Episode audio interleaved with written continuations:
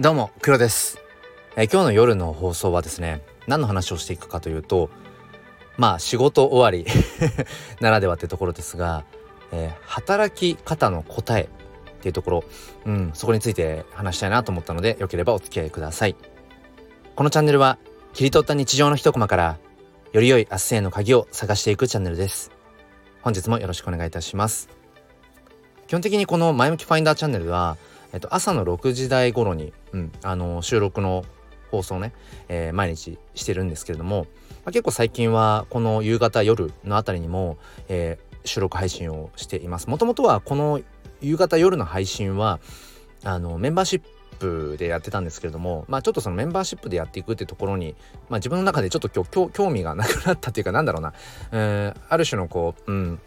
データというか実験のデータが取れたのであもういいやと思ってあの普通に無料で無料でというか、うん、あのメンバーシップの方はもう閉じて、えーまあ、自由にやっているところです。でまあ今日の話なんですけれども、まあ、働き方の答え、うん、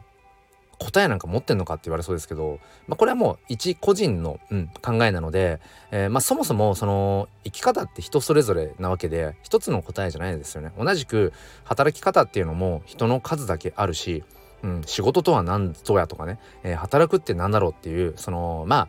普遍的なねえーと、定義はあるかもしれないですよ。例えば働くって旗って他人とか他者って意味ですよね。で楽っていうのは楽しいとかその楽になるっていう、うん、だから働くとはその自分がその行動行為を行うことによってまあ誰かが他者が、楽しくなったり楽になったりとか、うん、他者が助かるようなね、えー、そういったことをまあ働くというみたいなまあそんな言葉のうんちくっていうのはまあ置いといて、うん、自分の中で最近やっぱり感じるのは、まあ、人それぞれ生き方があって、えー、働き方があって、うん、仕事っていうのは何だろうっていうのも人それぞれだと思うんですよね。で僕が最近思うのはうんとね僕はそのまあいわゆる平日はまあ8時間勤務うん、8時間。労働って言いたくないな。なんか別に労働してる感覚はないので、えー、好きでやってる仕事仕事で。まあ教育関係のね子供と関わる、えー、仕事なんですけれどもまあ固定給の、うん、まあ、えー、いわゆるサラリーマンというのかな、うん、ですね。あの貧乏父さん金持ち父さんというねあの本がありますよね、えーと、その中で4証言で、えーと左上から時計回りに EBIS EBIS ですね、うん、その要は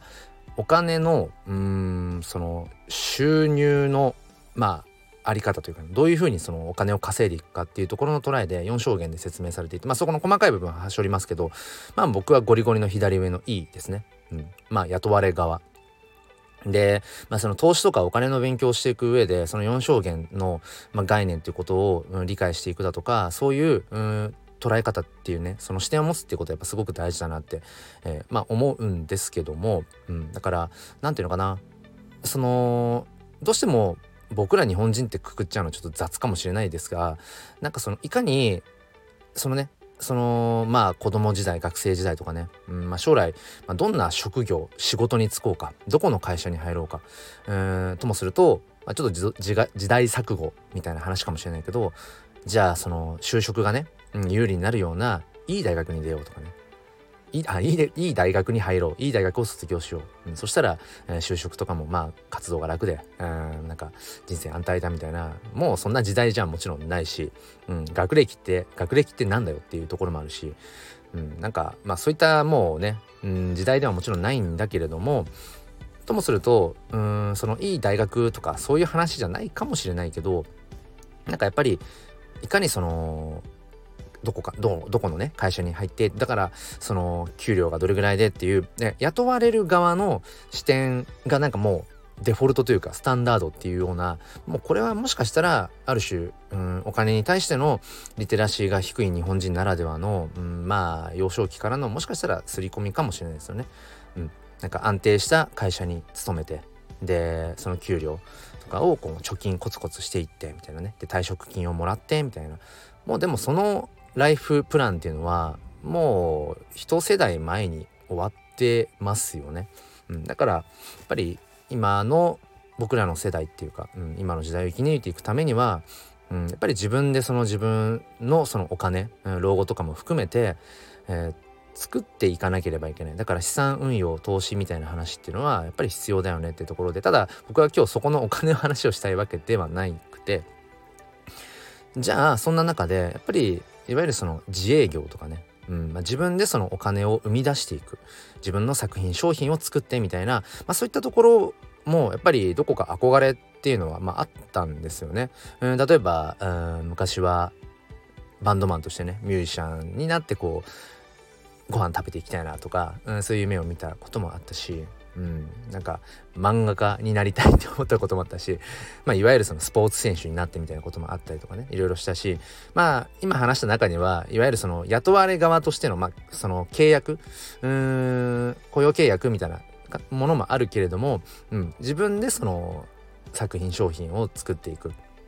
なんか物を売っていくみたいななんかそういったものもやっぱり興味があったんですよね。で僕はもうゴリゴリのその雇われ側の、まあ、サラリーマンタイプの仕事で、えー、毎日同じ時間同じ基本的にその職場にうんなんだろうなこううんまあ行って仕事をしてでまた帰ってきてっていう、うん、まあこれをこうともするとね、うん、すごく不自由な生き方だとか、うん、もうさっさと脱サラしてねその自分のやりたいことをやっていこうぜみたいな結構そういうこともね、うん、いわゆるそのインフルエンサーとか、うん、そういったなんか成功してる脱サラに成功してるような人たちからすると結構そういう話ってありますよね。うん、でことを僕がこの半年間ぐらいまあ夢中になっている NFTWeb3 界隈でもそうその仕事を辞めてまあ、その会社員とかねそういうのをやめてもう NFT にフルコミット、あのー、します。明日から、えー、そのもう NFT だけでいきます。クリエイター NFT クリエイターとしてみたいな、まあ、こともねやっぱりちょこちょこ聞くしそれで実際まあいわゆる成功みたいな風になっている人もいるしね、うん、まあそういうのもまあ見つつなんかまあそういう生き方もあるよねって思いながら憧れ憧れるっていうかなんか、うん、そういう生き方もなんか面白そうだよなって思いつつまあこの半年を過ごしてきてで僕はやっぱりそのなんだろうな NFT を買うコレクター側ホルダー側だけじゃなくてやっぱりその自分の作品商品を作っていくこと自己表現としてうん。なんかそれはやっぱり昔からずっと好きだったんですよね。その形は違い音楽うん写真、うん、絵、うん、なんだろうな。まあ詩とかね。まあいろんな表現方法があると思うんですけど自分を表現するっていうのはすごく昔からやっぱ好きだったし、うん、ただ今の自分のそのいわゆる本業、うん、職種ではちょっとそれがまあ叶わない部分があるわけで自分の作品表現それをこうマネタイズに紐付けていく、うん、マーケティングしていくみたいなことは、うん、実生活の中ではその、まあ、舞台がないわけで。うん、って考えた時に NFT と出会ってまさにその僕がうんどこかでね過去にこう諦めたような、うん、夢の類というか、うん、そういったものをまたこうもしかしたらこう燃えさせられることができるんじゃないかと思って今僕は NFT まあ、フォトグラファーを中心にね NFT アーティストと名乗って、まあ、いろいろ自分の作品を、うんまあ、展開していってるとこなんですけどもで、まあ、そこで結論なんですが僕の生き方としては、うん、やっぱりねどこかに安定ってものが必要なんですよね。うん、それはやっぱり本当にバンド時代とか、うん、お金がなくてね。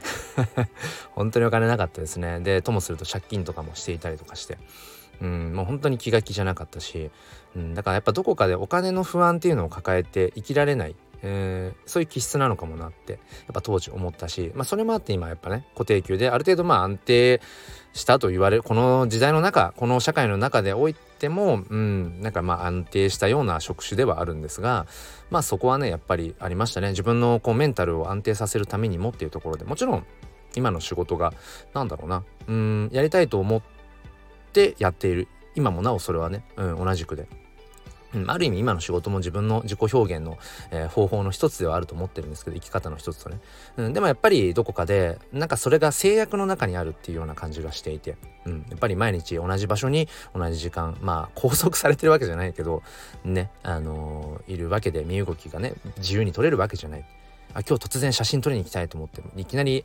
まあ、休んじゃってもいいんだけど、うん、なかなか難しいですよねそういうのってね。どこどこ行きたいと突然なってもできないとか。あ今日はもうなんか NFT についてもガンガンやりたいと思ってもいや仕事があるしっていう。でそこは制限なんだけれどもでもそれがあるからこそなんかやっぱりうんこの仕事終わりの時とかに僕はやっぱすごく開放感を感じるしでも別に抑圧されてるわけじゃないんだけどでもよりねあじゃあ、あのー、このね、うん、仕事以外の時間で NFT にあの注力するかとかね。まああの家族と過ごすかとか。なんかやっぱりメリハリになってることは間違いなくて。じゃあこれが全部、うん、フラットなオープンオープン、うん、なんだろうな、うん、解放された状態で全部何でもうんなんだろう自由にできますっていう状態は多分ね逆に僕は不自由を感じるような気がしているんですね。まあ、ただそのこれは AB テストをやっていないので、うん、いわゆるその固定の仕事に就かない状態で、うん、生きたことがないのでそうそう。それはねまあ今のところちょっとパラレルワールドっぽい話になっちゃってるんですが、うん、まあシンプルに今自分が置かれた環境の中で、まあ、NFT と出会うことによってより、うん、なんだろう安定とそのまあ安定と束縛みたいなとこもあるんだけどそれとは一方で NFT に関わることでその開放感とかね自由の表現の場所みたいなことを僕は今見つけられているのでまあ今のところ、うんまあ、このスタイルで行くんだろうななんてことを思って、うん、そのなんだろうな働き方生き方っていうのは人それぞれだよねっていうそんなお話をさせていただきました、えー、最後までお付き合いくださりありがとうございます、えー、それでは明日も心に前向きファインダーを。ではまた。